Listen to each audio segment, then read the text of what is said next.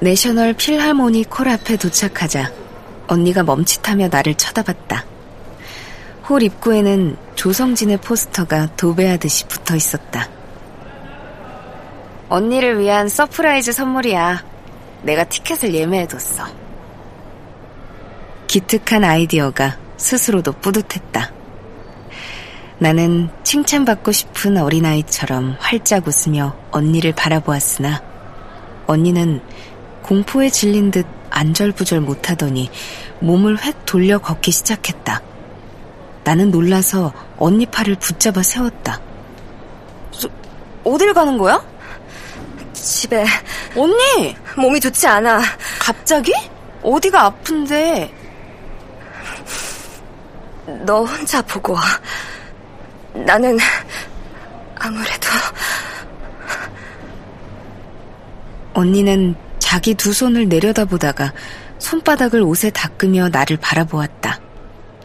아, 그 표정은 나를 순식간에 20여 년 전으로 데려갔다. 안색이 종이장처럼 하얘지고 두 눈알이 양쪽으로 벌어지면서 눈꼬리가 축 늘어지는 표정은 곤란한 상황에 부닥쳤을 때 언니가 짓곤 하던 표정이었다. 자다가도 불려나와 피아노를 쳐야 했던 아버지의 액세서리처럼 살았던 언니의 사춘기 시절과 의붓 자식처럼 연주에 뒤치다거리를 하며 화려한 스포트라이트를 받는 언니에 대한 질투에 눈이 멀어서 술, 담배를 하고 몸을 함부로 놀리던 나의 사춘기. 이제는 다 잊어버렸다고 생각했던 그 시절이 돌연 눈앞에 펼쳐졌다. 자신을 툭 놓아버리듯 마치 줄이 끊어진 마리오네트처럼 멍청한 표정은 정남이가 뚝 떨어지는 것이었다. 그것 때문에 엄마에게 등짝을 맞는 모습을 여러 번 보았다. 정작 언니는 자신의 그런 표정을 전혀 모르는지 울면서 엄마에게 용서를 빌었다. 언니는 자신의 얼굴을 멍청하게 일그러뜨렸지만 묘하게도 언니를 보고 있는 상대방이 조롱당하는 기분이 들게 만들었다. 나는 언니의 등짝을 확 떠밀며 돌아섰다. 피아노 연주 소리가 불협화음처럼 신경을 긁어댔다. 불시에 봉변을 당한 듯 뛰는 가슴이 진정되지 않았다. 언니의 칭찬 따위는 내가 바란 것도 아니었다. 하지만 적어도 기뻐하며 고마워하는 모습은 기대했었다. 그런데 이토록 모욕을 당할 줄은 미처 몰랐다. 비어있는 옆자리마저 나를 조롱하는 기분이었다.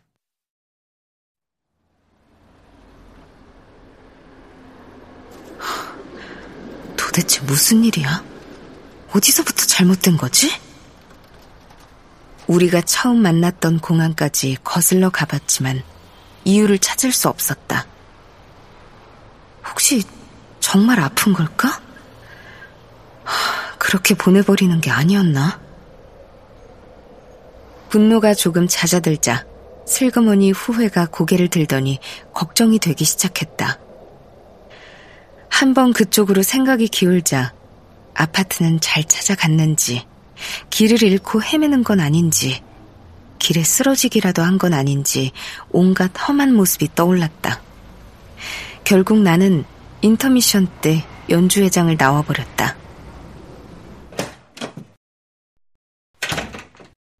언니는 발코니 창 앞에 앉아 와인을 마시고 있었다.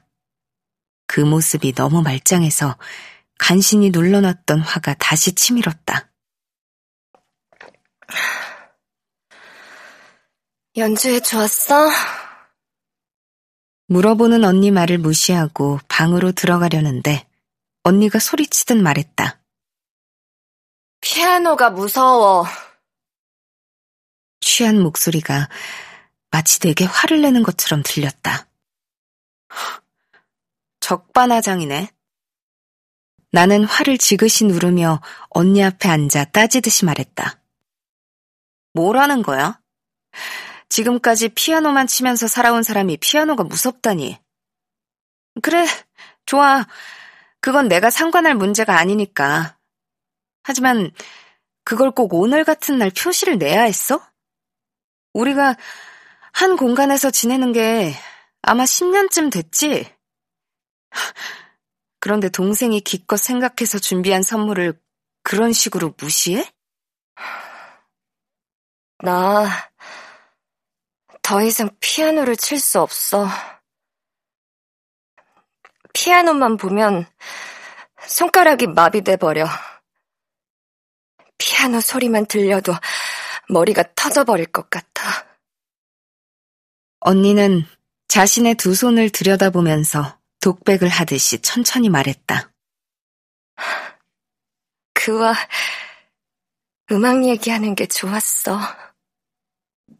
그런데 몽롱한 목소리와 표정은 1인극이라도 하는 것 같았다. 등짝을 후려치고 싶은 걸 꾹 누르며 목소리를 높였다. 동문서답 좀 하지 말고 알아듣게 말해. 언니는 퍼뜩 정신을 차린 듯 자세를 고쳐 앉았다. 남편은 음악 빼고 다 좋아했어. 파티, 술, 여자, 그리고 부부 동반 파티에서 사람들에게 자기 아내가 피아니스트라고 소개하는 것도 순전히 거래처 사람들에게 과시하려고 독주회를 열고 티켓을 뿌려댄 적도 있어. 음악에 대해서는 하나도 몰라. 나는 시든 꽃다발처럼 구석에 버려져.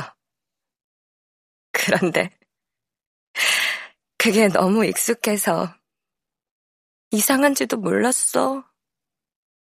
아버지도 그랬잖아. 그건 너도 알지? 내게 동의를 구하듯 언니는 말을 멈추고 나를 바라보았다. 나는 입을 꾹 다물고 팔짱을 꼈다. 내가 좀 멍청하지. 내가 얼마나 멍청한지 이혼을 하고 나서야 알았어. 이혼을 당한 게 멍청한 게 아니고, 그때 느낀 해방감, 자유의 느낌, 그런 걸 처음 안 거야. 아버지까지 나를 내치니까 춤을 추고 싶더라. 갑자기 이 모든 상황이 지겨워졌다. 무엇보다 자기가 피해자인 듯 말하는 게 어이없었다. 나는 회심의 일격을 가하듯 언니의 말을 끊고 물었다. 그 사람하고는 어떻게 된 거야? 그 사람? 불미스러운 일이 있었다는 그 지휘자 말이야. 불미스러운? 누가 그래? 언니의 눈빛이 불안하게 흔들렸다.